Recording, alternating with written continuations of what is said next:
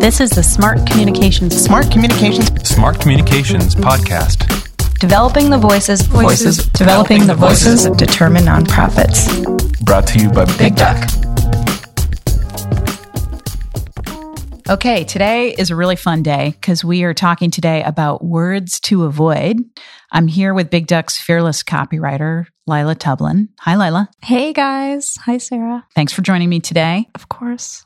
Lila's been on our team for a while. It's 2018 as we're making this recording, and she has been the author of our 2017 and our 2018 editions of Words to Avoid, which is an annual blog we produce. I think we've been producing it since 2011, 2010, something like that. Yeah, there are around eight or so. Yeah, it goes way back. We'll link to some of those in the show notes for this podcast. And Lila and I were looking over all the words we've recommended nonprofit communicators avoid over these many years. And we were talking about some of the things that keep coming up again and some of the lessons learned. And that's what we're going to talk about today. Before we dig into that, just a couple of notes about the process. We have been doing this for a while. So we kind of maintain almost like a running list. We're hearing people use certain jargon, certain words over and over again. We might make a note of that. And then we kind of crowdsource these words to avoid every, what, every spring, I think, right? Yeah, at the start of a new year. Yeah. So we're gathering all the stuff. And this year, there were actually a couple things that made it on the list that had been on there before. The first, which I think is a really meaty topic, is acronyms. So, Lila, why did acronyms make it back to the top of the list this year? Acronyms made it back this year all on their own. I didn't not look at past years to come across them, but looking through clients' materials and hearing clients, potential clients talk about their programs and their names, like their brand architecture, all of their services, was just very difficult for an outsider to understand. As an outsider to their organization, as just a person. And I realized that the time you save by using the acronym is not worth that confusion with a potential supporter. Yeah, that's often my beef with acronyms too. Acronyms are insider speak, right? They're shorthand.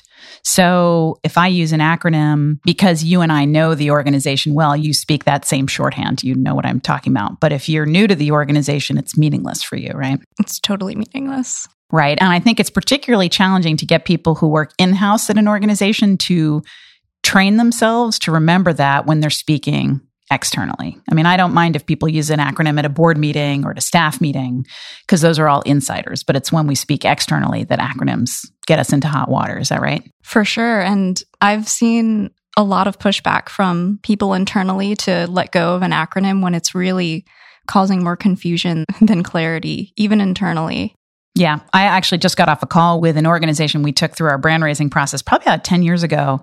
And we recommended they not use their acronym and we gave them a different way to abbreviate their name instead. And they said, you know, we just really still really struggle with that. We still really like to use the acronym. And I said, okay, well, how's that doing raising top of mind awareness among the people you're trying to reach? They're trying to reach a fairly broad national audience. And they said, yeah, nobody's really heard of us yet. Mm-hmm.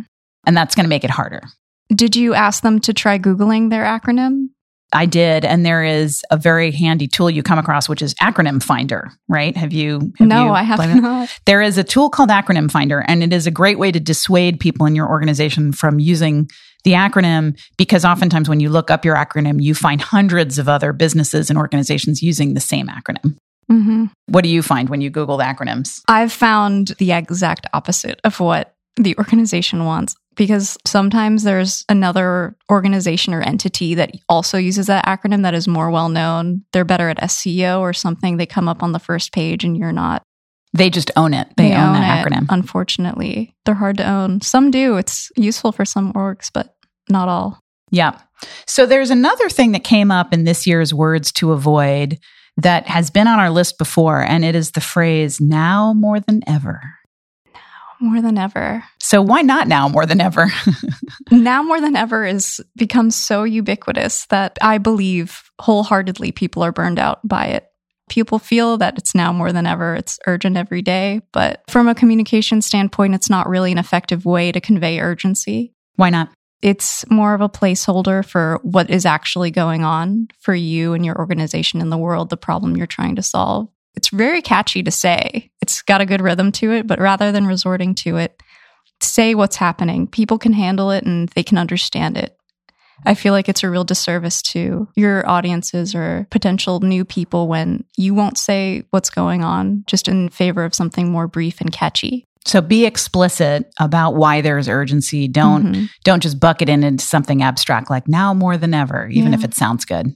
And when people see that phrase all the time used in ways where maybe there isn't any urgency, they'll question why you're using it if you won't say exactly what's going on. So it's mutually beneficial. Yeah.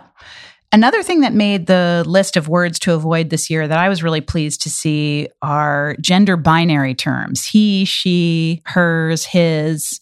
And while we at Big Duck don't profess to be experts in this specifically, it is starting to come up more and more in our work. And I think it comes up increasingly in the world today. So, what's that about? How'd that get on the list?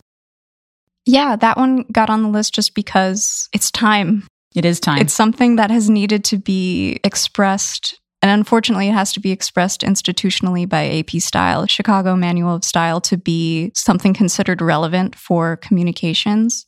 Again, I'm no expert on gender expression or identity, but the binary is antiquated. It's not real and it's not useful in yeah, the real world. It's going to go away. And it's just a reminder to be mindful of how people identify how they express themselves and who they are as people, to respect that and to open up a conversation. So, as a copywriter, you sit with the Chicago Manual of Style we use the AP style book here. The AP style book. Mm-hmm. So those are both great standard style books. And if you don't have one and you're a staff communicator or a copywriter, they're both worth having. But so Chicago has, I think, integrated something about pronouns. And you're saying AP style has not? Chicago Manual of Style has integrated the use of they as a singular pronoun in informal language, which is like how we all speak every day. It's most of nonprofit communications for a larger public audience. And the AP style book is just kind of, they're almost there. They're like a couple steps behind, but I can see in a few years them budging on this topic. And there are two places where we're seeing a consciousness of this come up more and more. One is in email signatures. I've integrated my preferred pronouns into my email signature, and we've done that institutionally here at Big Duck. Another place is in introductions. We went through a staff training last week where the two facilitators began as they introduced themselves by saying, My preferred pronouns are. Those are, I think, increasingly best practices that we recommend and that I think we'll see more and more of. Definitely. Okay, so bonus points if you are a words to avoid geek and you love this kind of stuff in the Stanford Social Innovation Review that just came out in the spring of 2018 included a kind of a package in it for Blueprint 2018. This is the annual industry forecast by Lucy Bernholz on philanthropy and digital civil society. And towards the back of that book, there's a section called Buzzword Watch. And this isn't specifically for communications, but it's uh, it's sort of the philanthropy and digital uh, society world writ large. And it's got all kinds of great stuff in it, like explicability gap, or biometrics, the number one buzzword for 2018, according to the author. But before we sign off, I just want to ask you, Lila, for any tips or recommendations so that people who are communicating on behalf of their organization don't end up overusing terms that we would recommend they do not. What, what do you advise them to do? My biggest and easiest tip is to just pretend you're a baby.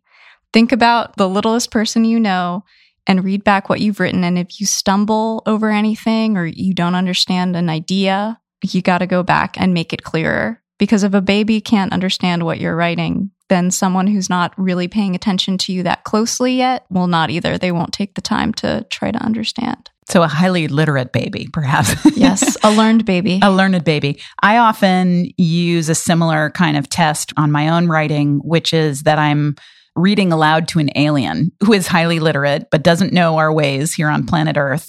And if what I'm writing or reading would make sense if I were explaining it to an alien, then it probably holds up as being relatively jargon free, relatively straightforward and specific. But I think the common theme with both of those is obviously simplifying, right? Mm-hmm. And to get out of your own head and world for a minute. Yeah, and put on the head of somebody who's got outside eyes, if that's such a thing. All right. Well, thanks for joining us. We'll link in the show notes to some of the past words to avoid editions. And if you've got any, send us your words to avoid at hello at bigducknyc.com. Thank you.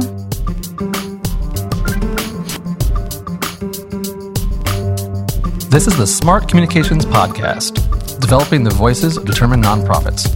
Brought to you by Big Duck. Big Duck is an agency that puts smart communications in the hands of nonprofits. We help our nonprofit clients develop strong brands, strong campaigns, and strong teams that advance their missions and achieve their goals. Connect with us at bigducknyc.com.